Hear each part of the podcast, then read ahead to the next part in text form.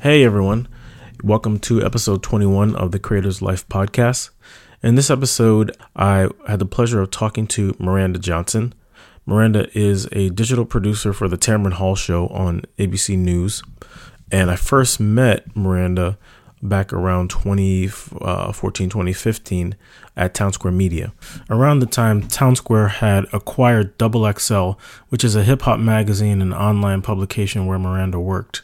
I was working at the advertising section in the advertising section of uh, Town Square Media.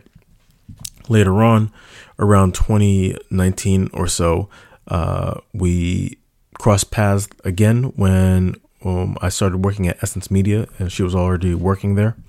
And Miranda has a really great uh, story and journey throughout her time in media. She's come a long way from being an intern at Viacom to being a digital producer for the Tamron Hall show. Um, she sh- shares many of the triumphs and pitfalls that she's had along the way, what she's learned, how, and how she's been able to leverage it uh, to her advantage in her career. Um, there's many career gems and life gems that she gives during this interview, and it, overall, it was just a good time to catch up and take stock of where she is and to hear about what she has coming. So take a listen. I think you'll enjoy.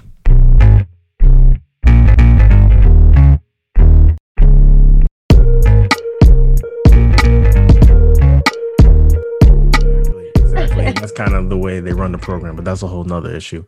Um, but thank you for doing this. Um, I've, as I looked into the background, into your background, and then sitting and thinking about mine, I'm like, dang, our careers kind of crisscross in ways that I either didn't realize or forgot about. Because ah. I met you at uh, Town Square Media when it was acquired mm-hmm. by when Double XL was acquired by Town Square in what was it, 2013 or 14, something like that. 2014, I think. 2014. Okay. Mm-hmm. And then um, I left Town Square and worked at, started working at Hot 97. And I was going through like some videos on YouTube and I saw that you had done Lisa Evers, I think Street Soldiers, when it was the 20th anniversary of Biggie's death. Yes, yes, yes. Uh huh. Lisa, she was so cool. I used to work with her. I did a few um, things with Lisa because mm-hmm. at the time we did like this murdered rappers thing. And mm-hmm. sadly, at the time, there was just like Chinx died. It was mm-hmm. Biggie's death anniversary. So I did a bunch of that stuff with her. Mm-hmm. Yeah, I, I, I mainly watched the Big 21 because I worked on uh, creative assets for that that campaign. Like oh. the video, Ebro, Ebro, um, Rosenberg, Enough, and a few other people did uh, some digital content for Biggie's uh, anniversary, and I did like some live illustration stuff, and I did some um, social graphic stuff and some video graphic stuff. So that's the other crisscross, and then uh, later, years later, working at Essence. So black media yeah. is small. It is. It, it, it is very small. It certainly is. But let's hope that as time goes on, you know, we all see ourselves in the major mm-hmm. media, you know, you know, outlets. Do you ever do you ever worried about getting pigeonholed?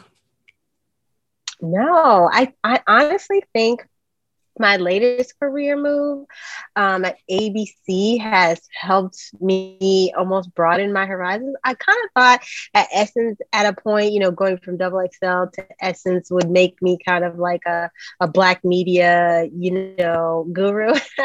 but I, um, I think at, at ABC, it's, it's a lot more, you know, major mainstream news. Mm-hmm. Um, mm-hmm you, have know, access to way so, more. Yes, yes. Like it's not even and, close, right? and then the president of ABC News is a black woman. Her name is Kim Kim Godwin. So our okay. show is part of like ABC News. There are certain mm-hmm. shows that are part of ABC News, like Ryan and Kelly, um, us. Uh, who else? Oh, good GMA. So we're all mm-hmm. like um, ABC News shows. And so now the president of ABC News is a black woman. Mm-hmm. So now they're making nice. like a bunch of structural changes. Yeah, so there'll be a lot more black and brown faces at, at ABC News. Uh, could you introduce yourself and what you do? Yes, um, my name is Miranda Johnson, and I am a producer journalist uh, currently working for the Tamron Hall Show on ABC. Uh, thank you for that, and um, some background just to um, set it up. Like uh, my interest in talking to you was I've been working within media now since uh, about 2013, and every step of the way from when I started at Town Square Media to working um, at this uh, California creative agency and doing work uh, in media with with them as well. Um, it's been quite a journey, and going over your your uh, background, Miranda, and working with you in different capacities. Um, I've like noticed that with you as well. So I thought it would be cool to actually have a sit down and just talk about your journey in specific in spe- your journey specifically working with I think starting within hip hop culture or within hip hop and music, being on air talent, um, also being a producer, doing some digital video work, um, working with Essence, Black Women's Lifestyle, being a Black woman woman within media. Now at the Tamron Hall Show, that's that's a, a, a lifetime right there of of experiences. So um, I thought it would be cool to have you share that experience with my audience and also maybe help others that are kind of behind you coming up and talking about you know how you've moved within the industry how you conducted conducted yourself the different pitfalls all that all that type of stuff yeah i'm, I'm glad that we're we're doing this um, i'm a huge uh, fan of your work you know working with you uh, on the graphic side of things so exciting to see you spreading your wings um, and glad that i can be a part of this podcast Thank you. Um, so I want to start. I'm gonna be like DJ en- Envy. Let's start at the beginning. Um, so back, you you're originally from Jersey, right? Yes. So, it, mm-hmm. Mm-hmm. Jersey girl. If you could talk about your um, your your your youth and growing up in hip hop culture and what that meant to you. Yes. So it's funny because a lot of the times people think of Jersey, um, in my experiences, as like New York's little like brother or sister. But uh, growing up around the time, there was a lot of cool stuff um, happening in Jersey. For example, my mom is from East Orange, and um, at the time in the mid late 90s, that was a time when Lauryn Hill and the Fugees were popping. Lauryn Hill is from East Orange. Um, so, me seeing her, um, she's a you know multi hyphenate, an actor, a, a singer, you know, a rapper. She just is is amazing. So seeing her and her being from, you know, the area that I didn't necessarily grow up in, but my grandma lived there. So I was always there. And so seeing Lauryn Hill and the Fugees, you know, gain prominence. And then also um, Queen Latifah, who is from Newark, uh, she, the mid to late 90s was also, you know, a peak point for her. And so seeing her flourish. Um, you know, Newark is just a, a few throw stones away from East Orange. Um, and beyond that, um, my uncle at the time had married a preacher's daughter. And so we all went to the the pastor's church, and so did Queen Latifah's mom.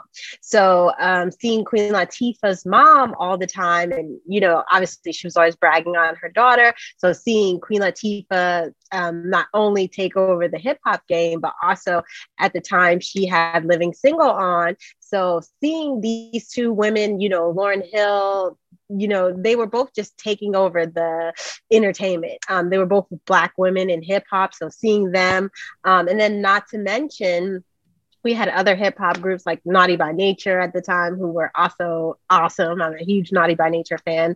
They don't get enough recognition. Um, and then Whitney Houston. I know she's not part of hip hop, but she's also from East Orange. That's so right. North area. R&B, so Black you know media. we had a lot, right? Okay and, and whitney obviously was america's you know princess at the time. So she um, seeing all of these women who were from you know the area that my mom was from had a huge uh, impact on me and really let me know that like it was possible to you know take over the entertainment industry. Not sure you know at that time me being under 10 um not sure in what capacity yet but uh, let me know that you know it was a possibility do you remember the Outsidaz? No, I don't. Okay, no, they they well they were a, a very underground group, if I'm not mm-hmm. mistaken. No, they were they were underground.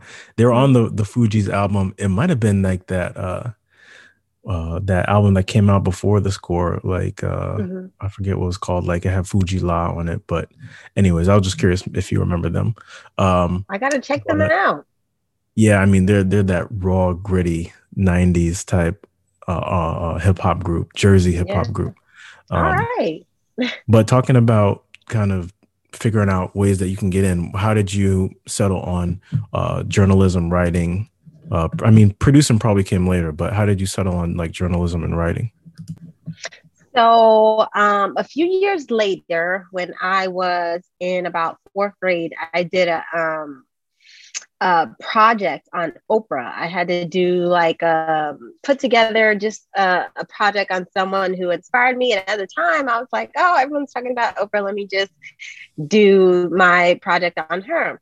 And I was only 10 at the time, but we had to put together like a, a pretty extensive, you know, project that was a few pages long, kind of in depth. So it re- I really had to like sit with you know, who Oprah was and really kind of do a deep dive. And then it helped me realize, like, oh, okay, so this is kind of the area I want to go into journalism. I knew I was interested in entertainment from seeing, you know, all those other women like Whitney and Lauryn Hill and Queen Latifah.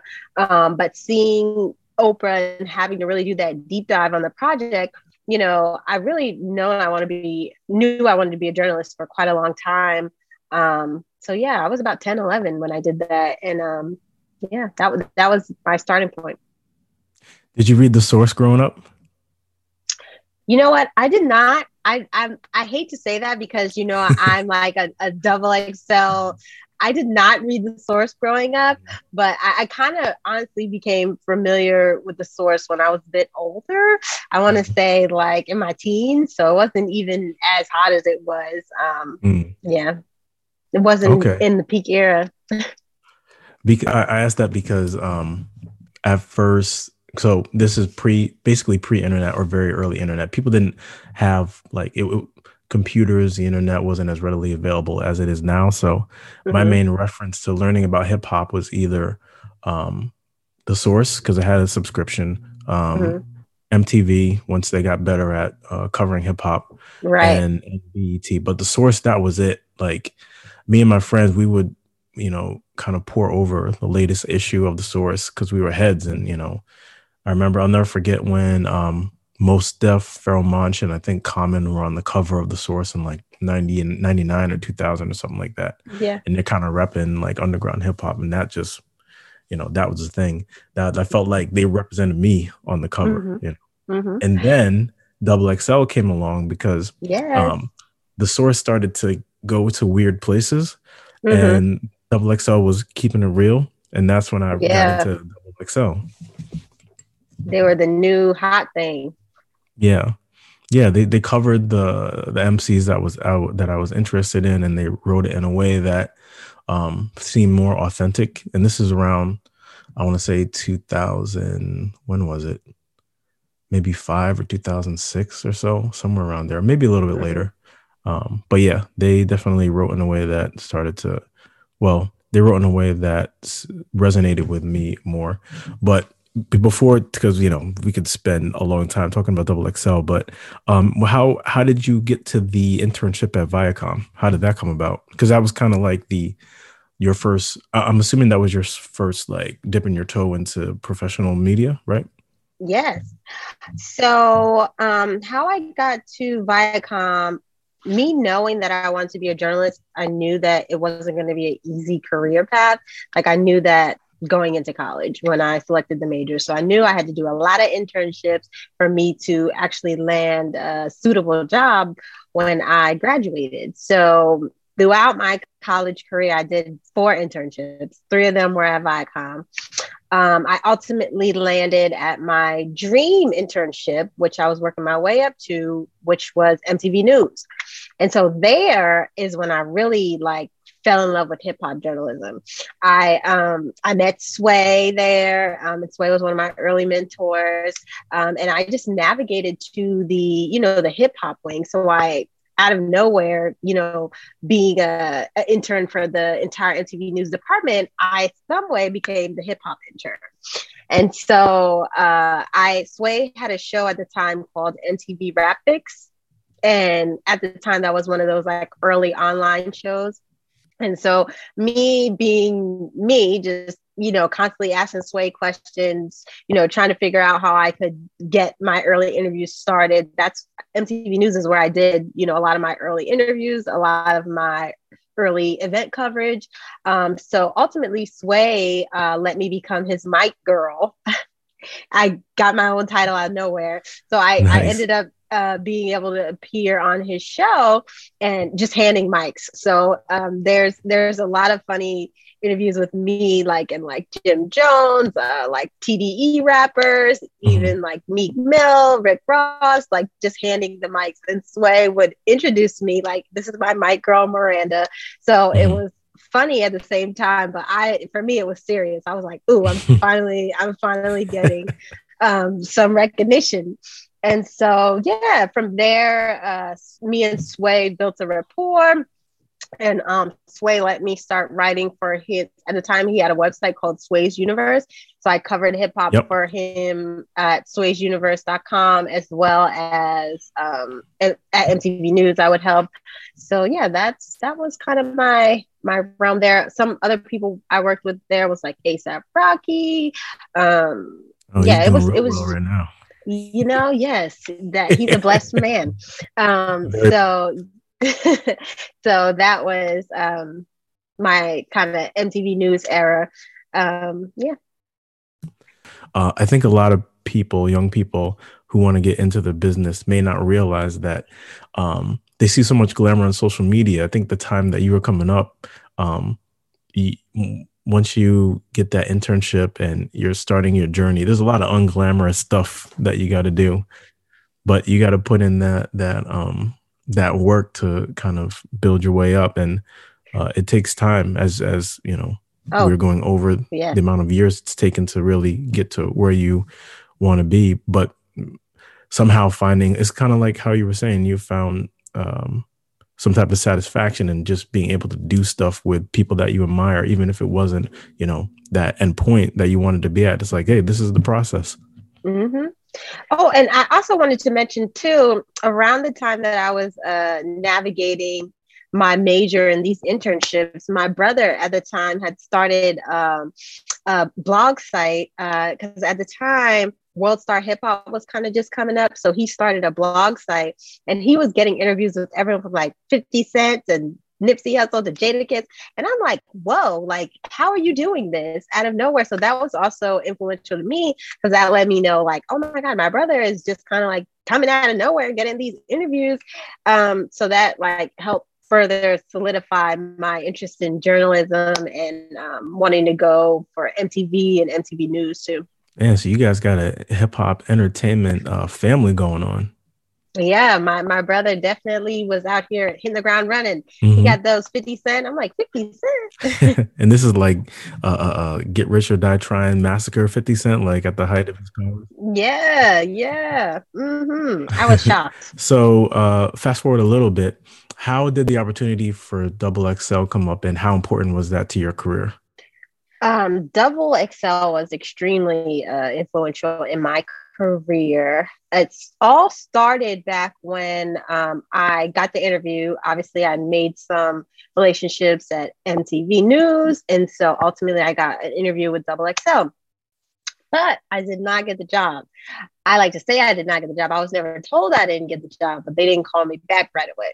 But you know me, I wasn't going to take no for an answer. So what I did, um, there was a lot of people coming up at St. John's during that time. Um, we saw J. Cole's whole rise. I mean, he graduated uh, the year before I came to St. John's, so we we were seeing all J. Cole's mixtapes. We saw him got signed to Roc Nation, um, his debut album. So seeing J. Cole um, was huge for me too, and also huge for everyone else at St. John's. So one of my um, this photographer producer um, at the time snuck on to J. Cole's Crooked Smile video shoot. and he knew I was working for MTV um, News at the time. So he gave me the photos, and I was like, oh, let me try to use these to get my job at Double XL. Mm-hmm. So I sent the photos to Double XL and I'm like, can you guys use these? They didn't hire me but at the time, but I was like, oh, can you guys use these? Bam, I got the job. They were shocked that I was able to get these J. Cole photos. Um, and yeah, Vanessa was like, oh no, we're hiring her. So I got the job from there. That was like uh 2013. That's awesome. Can you talk a little bit about what you have to do sometimes that may not be uh, linear, I guess. I don't know if that's the way I want to put it, but they may not be what you're taught to do, but you just gotta do what you gotta do to um to to get to the place you want to be. Yeah, sometimes you gotta fight for it. I look at Tamron every day. Tamron is 51 and she's just now getting her own show. She's been in journalism for 30 years. I've only been, I'm hitting the 10 year mark. So I know that it, it, it's a journey that you gotta have to, you have to fight for every step of the way and, and you have to prove your worth. Sadly, a lot of the times I know you think you know you're worthy, right? You know you have what it takes, but sometimes from the outside looking in, people can't always see that. So you sometimes have to fight for what you want. And if you look at back at a lot of notable groups, they were told no, like music icons. They were told no, doors were slammed in their face.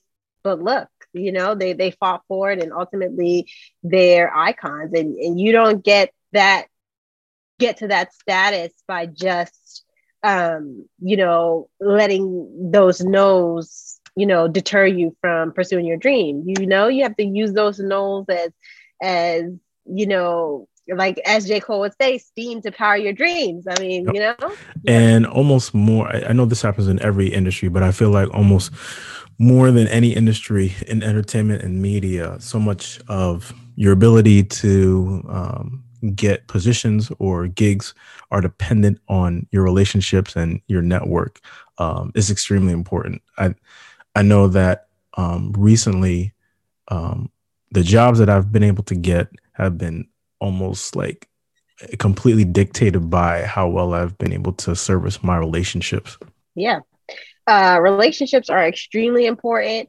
Um, I like, for me particularly, I never like to rely on someone to uh, get me in the door somewhere because I feel like that is just such, um, you know, hopes and dreams.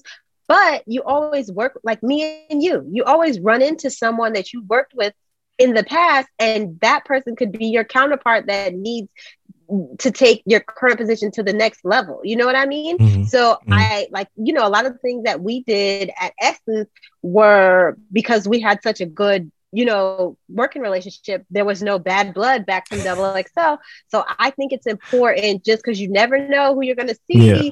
on your way up. You know what I mean? And you're going to reconnect with them. So that is what I think is the most important. Like I never like to, you know, rely on someone like, oh, uh, get me in the door here, but I know that I may connect with that person and they might be mm-hmm. somebody who helps me elevate, you know, my current position. So that's why I always, you know, you got to treat people well. And even like like somebody like 50 Cent 50 Cent, like in and Charlamagne, people will say like, "Oh my God, they're so mean, they're so mean," but they're not. They're some of the coolest people in the industry, and that's one of the reasons why they've gone so far. Because like, yes, they have these personas, but behind closed doors, they're like 50 Cent will say hi to you, Charlamagne will say hi to you, before you even say hi to them. Like they are like just genuine people. And that is uh, a huge part of succeeding in this business, you know, just being a good person and, you know, not trying to, you know, it, a lot of the times, you know, there are people in this industry that will be foul and, you know, move foul. I was, I was just about to say because um, in my experience, I've met some of the coolest people ever, like yourself, within mm-hmm. the industry, and I've met some of the worst people ever mm-hmm. in in the entertainment industry. And that was actually one of my questions. It's like, you know, there's so many personalities that are very uh, guarded and also uh, closed off. Yeah. Like I, I witnessed a lot of that at different places I worked at, and just plain weird. Maybe it's just because of you know, if you're um, if you have some type of notoriety for a certain period of time, you just naturally start to not trust people. Yeah. Um, but how for yourself, how have you maintained and even I guess to a certain extent, you how you talked about Charlamagne, how have you been able to maintain um, authenticity and not letting the world just kind of uh, destroy your niceness? Yeah, and, and still be exist within the industry. Yeah, it has not always been easy. There have been times where I have sworn the world off, but I just know I can only be me, right? and that's the easiest person for me to be. I'm not going to let anyone change who I am. And hopefully, I hope and pray that, you know, that genuineness, that uh, righteousness takes me places. Um, just, you know, the universe works in my favor because uh, I just can only be me. While mm. I would say I do protect my energy, you know what I mean? I, I definitely don't, um, you know, communicate mm. with everyone. I don't let everyone in. Um, I mm. definitely watch people from the sidelines before I determine, like, you know, if I'm going to get down with that person and be cool with them. Um, but yeah, you just can't let this industry take your joy, man. I mean, that's mm-hmm. Kind of all you've got in a sense. Like, you you can't let this industry take your joy, and there are so many stories of people letting this industry take their joy and therefore their dreams not coming to fruition. I mean, you ha- and then while certain people have dealt with the same things but have been able to get past those things and like look at 50 cent. Like 50 cent when he got shot nine times he could have been like i can't rap. Like you know what i mean? I, i'm not doing this. But he didn't and look where he's at now. You know what i mean? So you, you kind of have to just know what your dream is and and keep that at your core and your foundation and and you know not let these naysayers get in your head. Um, and yeah even like you'll deal with people at every level who you know have been kind of scared to follow their dreams so they try to project that onto you. Um, you just have to you know be protective of your energy and protective of that dream because you know it can happen in one year it can happen in five it can happen in 30 years so you know you just have to stay true to yourself and you know keep pressing forward. I don't think I've ever seen you um, get like really upset. And I'm just thinking back to the Essence days, even back to Double XL days, because I mean, we didn't have that much communication uh, at Double XL. There was a little bit, but when we worked more closely together at Essence, I, I don't remember you ever really being upset at anything, you know, just yeah. carried a very positive attitude. Maybe it was just because, you know, if you, if you were upset about something, it was just like, well, I can't control that. And what all I'm gonna do right now is just um, not give that energy and attention. Yeah, absolutely. And I know I treat every job I have like a stepping stone. Like until I get mm. like, you know, my like Oscar or, or my hit show, I am like, I, every job is a stepping stone to me. I'm not letting anybody uh, get in my feelings to, to mm. get me in my feelings to help me lose my position. Like, nope, mm. it, it's all a stepping stone. Um, and I learned that early on. Um, so, yeah, no one's going to so get me I- there. Mm-hmm. No, I hear you because um, it's not that if somebody does something wrong to you, it's not that you don't feel a certain way about it, but you don't want to be ruled by those emotions in the moment because you respond in the moment and then you can't take it back, you know? Yeah. Mm-hmm. But uh, I wanted to talk about uh, a few of my favorite Miranda moments. I'm going to go to my second favorite one first, right. and that is the Breakfast Club interview for I think it was was a 2018 freshman cover. Uh, um, you and Vanessa. Probably 2016. 2016. Okay, yeah, yeah. I did a few Breakfast Club interviews. Those were fun. I actually did three. Um, okay. We did the 2014, 2015, and 2016 freshmen. I think um, it was um, 2016. Yeah. Yes, those were epic moments. I mean, just the freshmen in general, and just seeing like some of the guys that we uh helped give a platform, like uh like the 2013 freshmen were crazy. Um, the 2014 freshman list was crazy. Um, some some of the notable freshmen have been people like, and this was before my time, but like J. Cole, Kendrick Lamar. Um, some of the ones that we helped put on are like Chance the Rapper, um, so seeing these guys like basically come from like, you know, nobodies and us like giving them a platform and then seeing like what they've, you know, they've gone on to get Grammys and, and all different types of stuff. So that has been huge for me, just even being a part of that. And going back to Jersey, um, like Fetty Wap, he was like the first New Jersey freshman. So help, you know, for me being able to to see all these prominent black women in hip hop and even black artists in general come up and then for me to help you know get the first uh, New Jersey freshman. That was huge. So, um, and obviously a huge uh, stepping stone for me, you know, being able to be on a nationally syndicated morning show. Um, we were even on Revolt at the time. So it, it was, that was pretty exciting. Good times. You know, I had seen that episode back in 2016, I believe, um, when it aired. And I'd forgot about it until uh, I said I wanted to do to do this episode with you, and I went back and did some research. I'm like, oh yeah, that's right. I forgot she was on that. Um, yeah. And I, I, the the full expanse and breadth of your career started to come into view when when I was doing my research. I'm like, wow, she's she she's been doing a lot.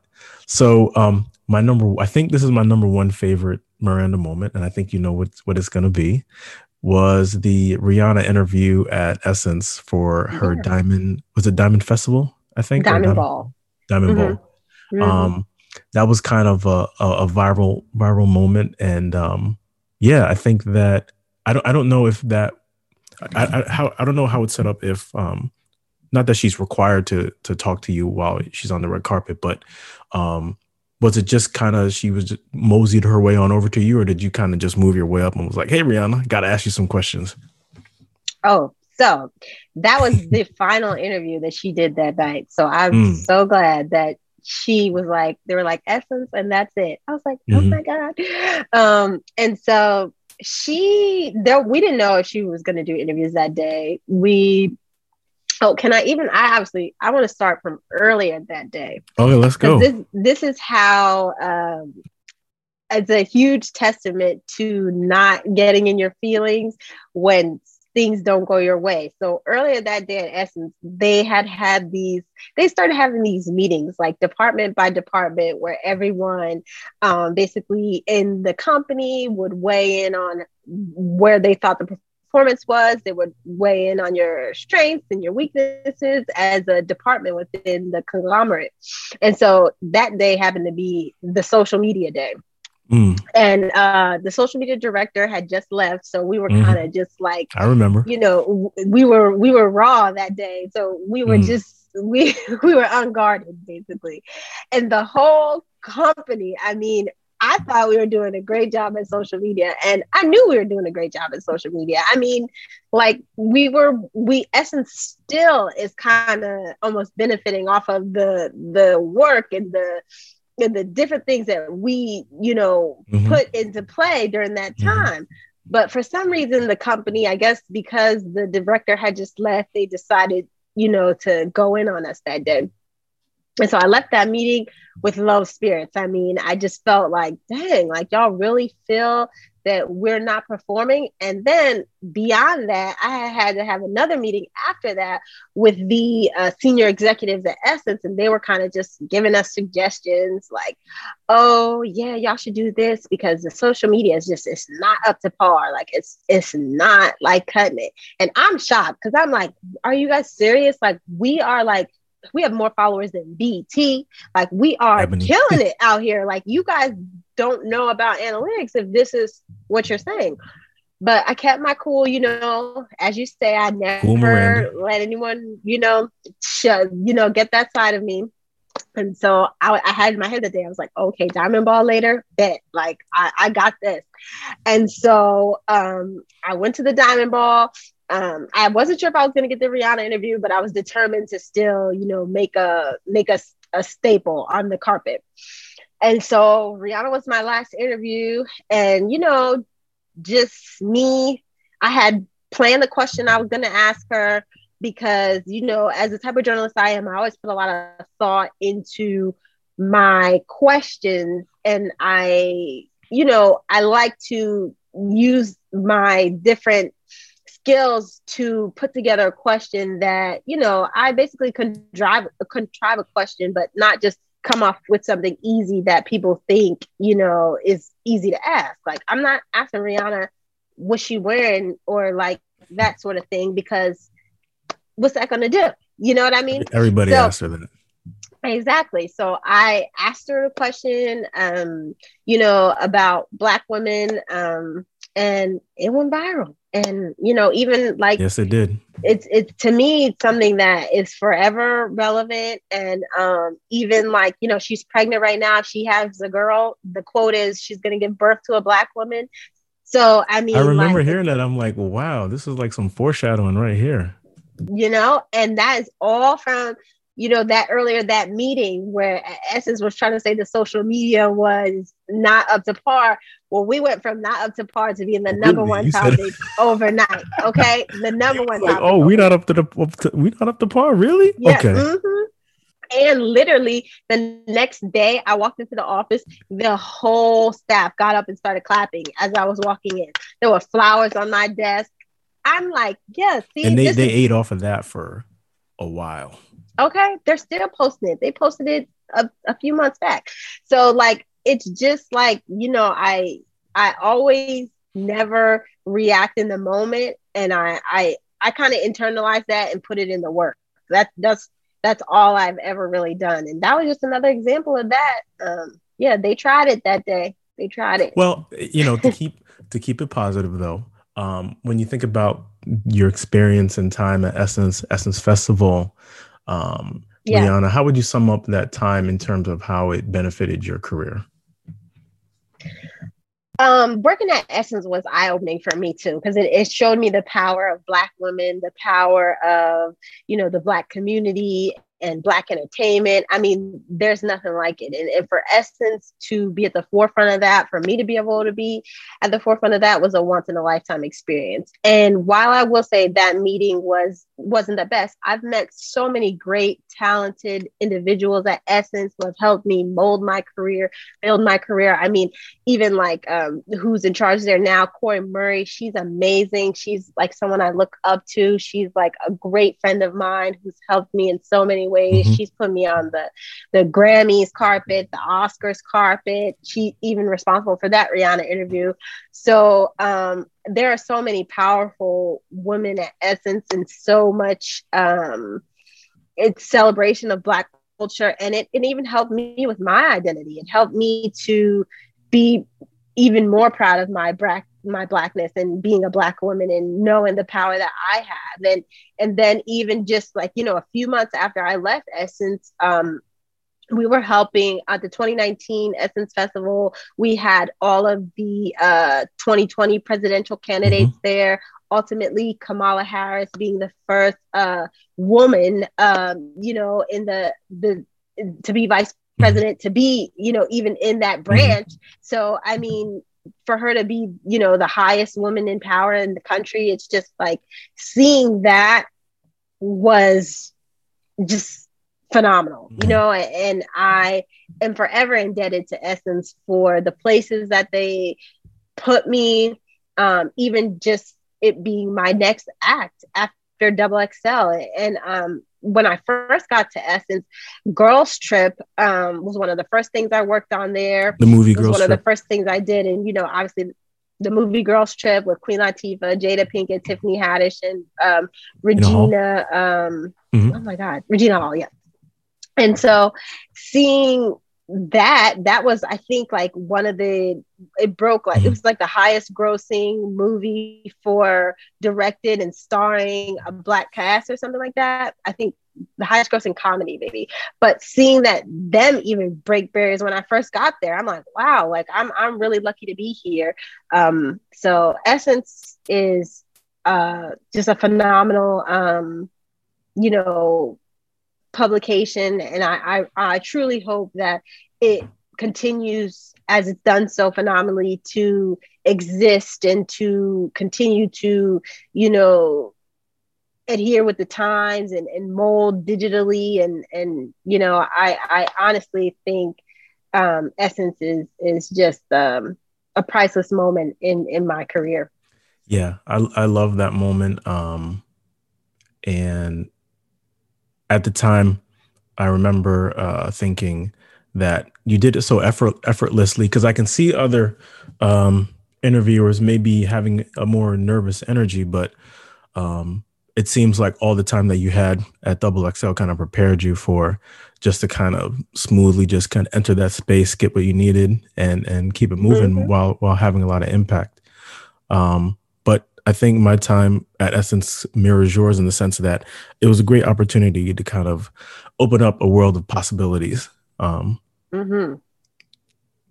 I was at Viacom as well. This is actually after Essence. Mm-hmm and it's a very traditional corporate structure and it doesn't allow for a lot of um, kind of improvising and, and, doing your own thing but essence very mm-hmm. much allowed for a world of possibilities and to do different things and connect with different people like you said um, there's a lot of very talented black women that work there i think essence is one of the places i've worked with some of the most talented people i've, I've ever worked with to be honest um, yeah. and we see you know people that have spent time there and then left going on to do you know incredible things like yourself yeah. so um yeah my experience at essence very much uh mirrors your own um so moving forward in your timeline um we go from essence to tamron hall how did that opportunity come up and uh can you explain your role or i mean you kind of explained it partially but if you can go uh, a little bit deeper into your role there and how that maybe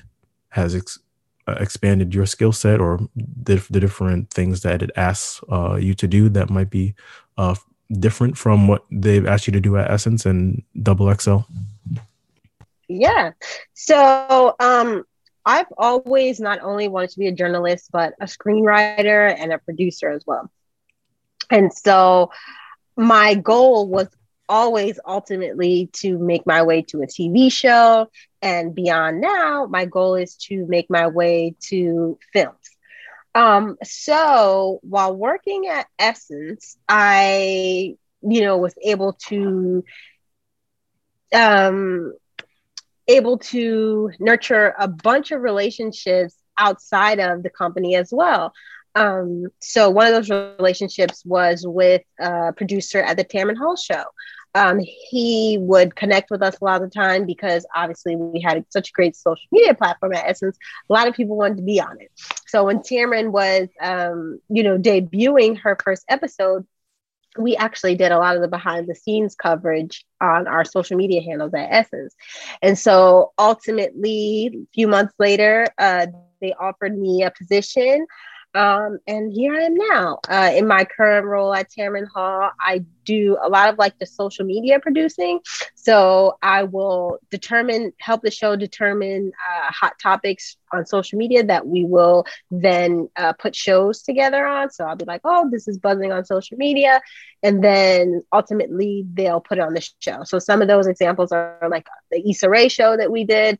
Uh, we did a whole hour around Issa Rae and Insecure uh, in October when the final season premiered. Another one that was really viral was Porsha Williams.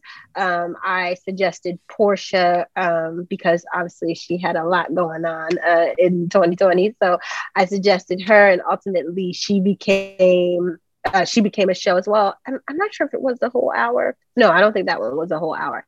But uh, we had a lot of viral clips from that show. And then so beside me helping, besides me helping the show determine um, topics uh, through social media. I also help um, edit videos for our social media platforms, and I provide those clips to high profile outlets like GMA or People. Uh, so I will, yeah, that's my main areas of operation. Um, within the role of digital, uh, social media, digital producing, like you said, you some of your tasks are editing video.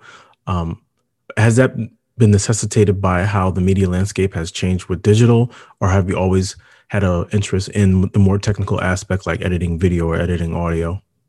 Audio. So it's just kind of me molding with the times. I feel like you have to kind of be a jack of all trades nowadays. Like not only can have do you have to know how to do interviews? But you got to learn how to edit them. You have to learn the analytics behind them. You know you have to learn how to publish them. So that was just a skill set that i always wanted to have. And ultimately with my goal of screenwriting and getting into films i think it, I thought it was very uh, beneficial for me to learn all the technical ins and outs. So, you know, when writing, I now know how to transform from scene to scene. You know what I mean? Because I know how to edit. So I think that that has been very beneficial uh, to me. And also in my role, I've learned a lot about script writing.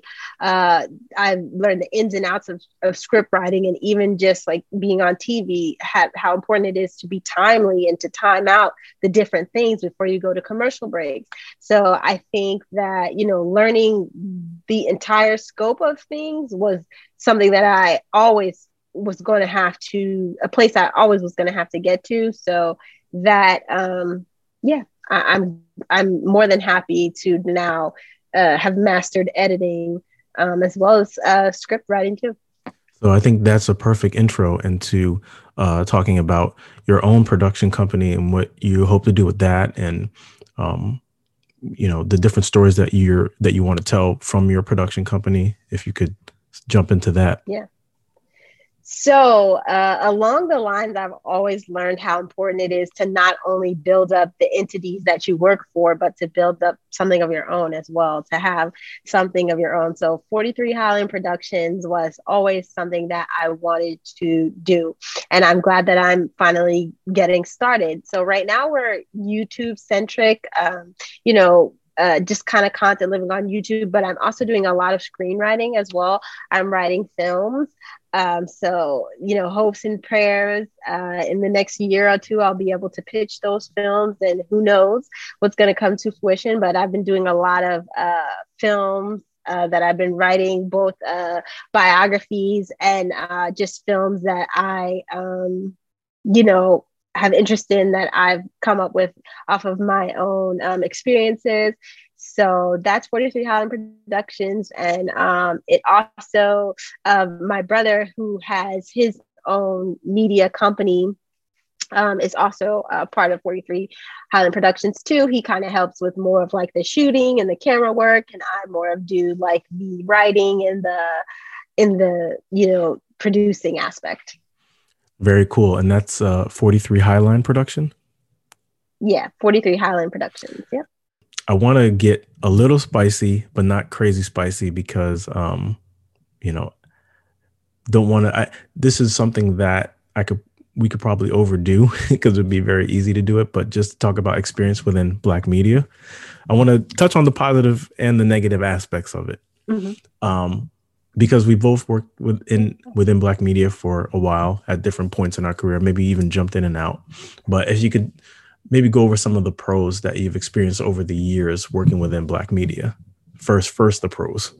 Yes i think some of the pros are it shows you the power of black art and black entertainment um, and then you also kind of see how we haven't gotten our just due and it kind of almost empowers you to continue to push that narrative forward to push those accolades forward uh, because there have been so many that that have come you know before us that haven't gotten adequate um, praise you know what i mean?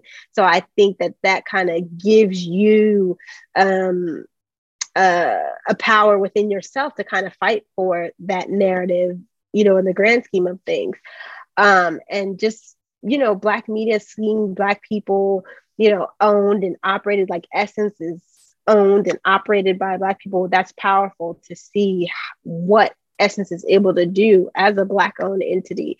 Um, and I think that it also helps open your eyes to the way the world views Black creatives as well. Um, and that's something that you know is almost priceless. I, I I will say I'm so glad that I was able to work at Essence because it helped me not only see my identity as you know, when I look in the mirror, but how people see me from the outside looking in, you know, how people see Black women, how mm-hmm. people see, you know, Black creatives overall. And it just helps you to, you know, conduct yourself differently, mm-hmm. you know, within media and entertainment. And to get to the spicy part, what are some of the challenges within Black Black media? Oh man, some of the challenges is being overlooked, you know, being uh copied and not getting the uh, recognition that you deserve. You know what I mean? Like Essence has been writing about Black women's hair and braids for decades, but you know, Kim Kardashian comes out with some great cornrows and it's all over all of the beauty sites like it's brand new. So it's like, what? Um, I can't believe this. Um, and then also, you know, just as with any, I don't think this is just a, a Black media thing, but there are interesting individuals within Black media that you work with, and you're like, that's a good, that's a good way to put it. And you're like, whoa, really? Like, whoa, like I, I can't even I can't even begin to comprehend your personality and and working with you on a daily. So I think that that's a downside of Black media. Um, mm-hmm. Yeah, those are two downsides. I think it's interesting um, working in Black media from the standpoint of um, it's not just that you're working in an organization to get to a, certain goal, um, but it's also that that goal is perceived to have ramifications for basically the entire group and the entire race. And I think that's different than other industries or industries that might be pre- predominantly white. Well, another positive I'll say for me too, now being kind of in mainstream, I'll say that one of the things that was positive, I was able to be my full self. Like if I wanted to wear cornrows to work, it wasn't a problem. If I whatever I wanted, if I wanted to wear my hip hop tees, like nobody cared. That was such something I took for granted. You know what I mean? If I wanted to just wear my hair a crazy color one day, nobody cared. They were like, "Ooh, girl, that's cute," um, but I can't do that where I am now. So that's that's definitely another positive. Being able to bring your full self to work, you know, it's something you might take for granted while you're in the moment. Mm-hmm. And uh, you you touched on it, I think already, but um, the level of support, you know, is is really great you know, you can run into people that may not have your best interest at heart anywhere, but I think the level of support that you get specifically at a, a majority black company is really different from anywhere else that you're going to work. You know, you know that um, so the people that you work with, that you know you're bonding with, um, there's a there's a level of riding for you that um, it can be rare other places. Totally, just even the positions that you get to, like me uh, being able to go to the Oscars and the Grammys. Like, um, like now at ABC News, like while I hope they would pick me to be on the carpet, there's a ton of others in front of me that I may not get that chance right now. You know, mm-hmm. ultimately, the person I'm being, I'm gonna get there.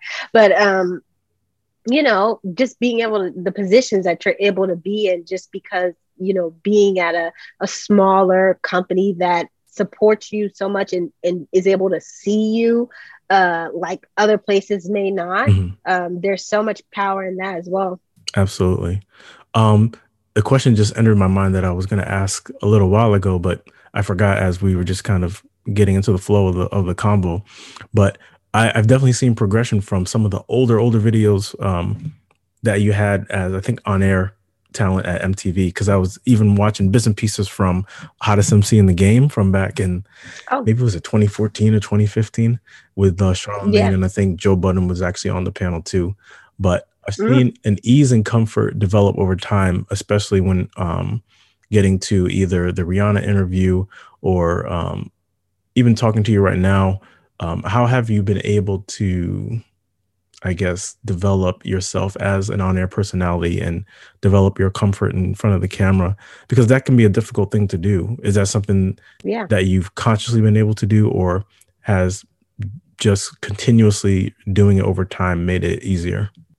I think just with the different accolades I've hit um, has helped me have a little more confidence in my journalism skills. Like I know that I am a great journalist. You know, in those days I, I might have not as been as secure or or knew that I you know had the skills to flourish but now i, I know and i know that um, i've sharpened my tools enough over the past decade don't tell anyone jesus um, that i now you know i have the tools um, to be a great journalist, even watching somebody like Tamron do her interviews, taking notes, seeing how, you know, she conducts interviews. Um, it's definitely helped me to develop a level of comfort that I think only comes mm-hmm. with time. You know, it's not something that you can just pull out of thin air It's something that you know you have to develop as you go. Absolutely. Um, how has the media landscape changed for Black women over the years, from your view? Oh my god i feel like even now like i was saying like you know uh, the tamron hall show is a part of abc news along with like shows like ryan and kelly and gma and the view. And so now the president of abc news is a black woman. So it's like you know it's a whole new era for mm-hmm. us. Like in you know we've like as before when we had one-offs like you know as like Oprah. Like everyone was looking at Oprah as kind of like this sole entity that was leading the charge for Black women. Now the horizons have broadened, and there's a lot more women in power uh, in media that you know have bust down the doors for us. So I think that Queen now Latifah, it's, right? it's kind of like Queen Latifah. Oh my God. Like even seeing Queen Latifah from back in the day um, to now, like she's just someone who's been amazing. And even, you know, she had like a, talk show at one show at one point, right? Yeah. Mm-hmm. The Queen Latifah uh, show, I mm-hmm. believe. Mm-hmm. Actually, the guy who hired me uh, at Tamron Hall, he was part of that show. Mm. So, um, yeah, seeing Queen um, just take things over has been amazing and she's definitely somebody who's helped um, you know black women that are coming after her to continue to knock down these doors. Um, and just yeah i think it's a brand new horizon for black women in media. And i think that you know from here it's only going to get better. I think that you know we're finally going to start getting the accolades we deserve. Hopefully there's more black women who win academy awards mm-hmm. you know and, and and really just continue to bust down these doors because there's been so many women who deserve these praises but haven't got them. So i hope that you know going forward in my career and my peers continue to you know bust down those doors so we can get our just due you know Let's have a moment of snaps for Regina King and how amazing that she's been uh, recently. Yes. Right. Obviously, she's going through it right now with with everything that's happened in her life. But um, yeah, I just thought it would be nice to honor her because I think as an actress, as a I think producer, um, director, director yeah. yeah, she's she's coming at it um, from multiple points, and I think she's an incredible uh, creative. Mm-hmm. Um, yeah, and just to see her trajectory, like thinking about all the way back to like poetic justice. Oh my goodness, Regina King. Do you remember her starring alongside Janet Jackson, being the version of a, a black girl that we see every mm-hmm. mm-hmm. to now, you know, being uh, nominated for all these awards as a director and, and breaking down the doors as a black woman director. Listen, Regina um, King. Um, yeah. I when the Boondocks first came out, I don't think I realized that she was Huey and uh, his yeah. brother Riley. Um, and the yeah, fact that yeah. she had that voice acting ability mm-hmm. blew my mind. She is a multi hyphenate, yes, for sure. A woman of many talents. Absolutely. Um, and well, it's, it's funny because I was going to ask you my last question, but I saw I wanted to just give you props and accolades again for. I was thinking about back on going to Essence Festival, right? And I had a mm-hmm. really great time, and um, was able to really kind of break bread. You know, when hanging out with you guys on the social team, and then also just seeing everybody else and going to the evening performances and the different conferences throughout the day at the at the um at the city center or civic center or convention center. Sorry, um, mm-hmm. you know, there were moments there where I, I, I would have these weird things happen with uh, some personalities, and then I would see like you know yourself or um, Brahani or um, some other people from the shout out to Brahani. Shout out to Brahani or Shay, and you guys were always cool even when you're under pressure. So I think that you know moments like that would renew my faith and and people in, in media, especially coming off a moment where you have a, a, a weird situation with somebody that's just kind of like, oh, where did that come from? You, you gotta stay the course, man. You yeah. can't let these these weird personalities, you know, deter you. I mean, like if I, I could have went to the diamond ball that day all shooken up, all like, oh God, we suck. But no, I already knew what it was. you were focused. It's like and, you knew like yeah, uh, this this I don't want to say once in a lifetime moment, but you know, you don't get too many moments like yes. that. Well, um, for my last question, what advice would you give your younger self um, coming up in media? And by extension, that's I think that's would be good advice for you know people coming up, young people coming up now. So I would say to, I would tell my younger self to follow my dreams without any doubt, because I know, as I said, that it takes time to build these things and it doesn't happen overnight. So stay the course. And um, lastly, just like e- every setback is a setup for a major comeback. So like if something happens, like a door mm. shuts or or somebody says something that you know kind of hits you in your gut, use that as a setup for your major comeback because everybody loves a good comeback story, and the story is not good without any drama. So just keep going, mm-hmm. you know. I think that's amazing advice. And I think you gave me the title of this episode. Every setback is a setup. I, th- I think that's it right there. I think that kind of encompasses uh, a lot of things we talked about. So thank you so much, Miranda. Yes, it was my pleasure. Um, I am so grateful that you uh, have given me this platform. Um, and I can't wait to see what else you do. I know you're going to have some other great interviews. I can't wait to check them out. Yeah, I can't. I can't wait to bring bring them to you and to the audience.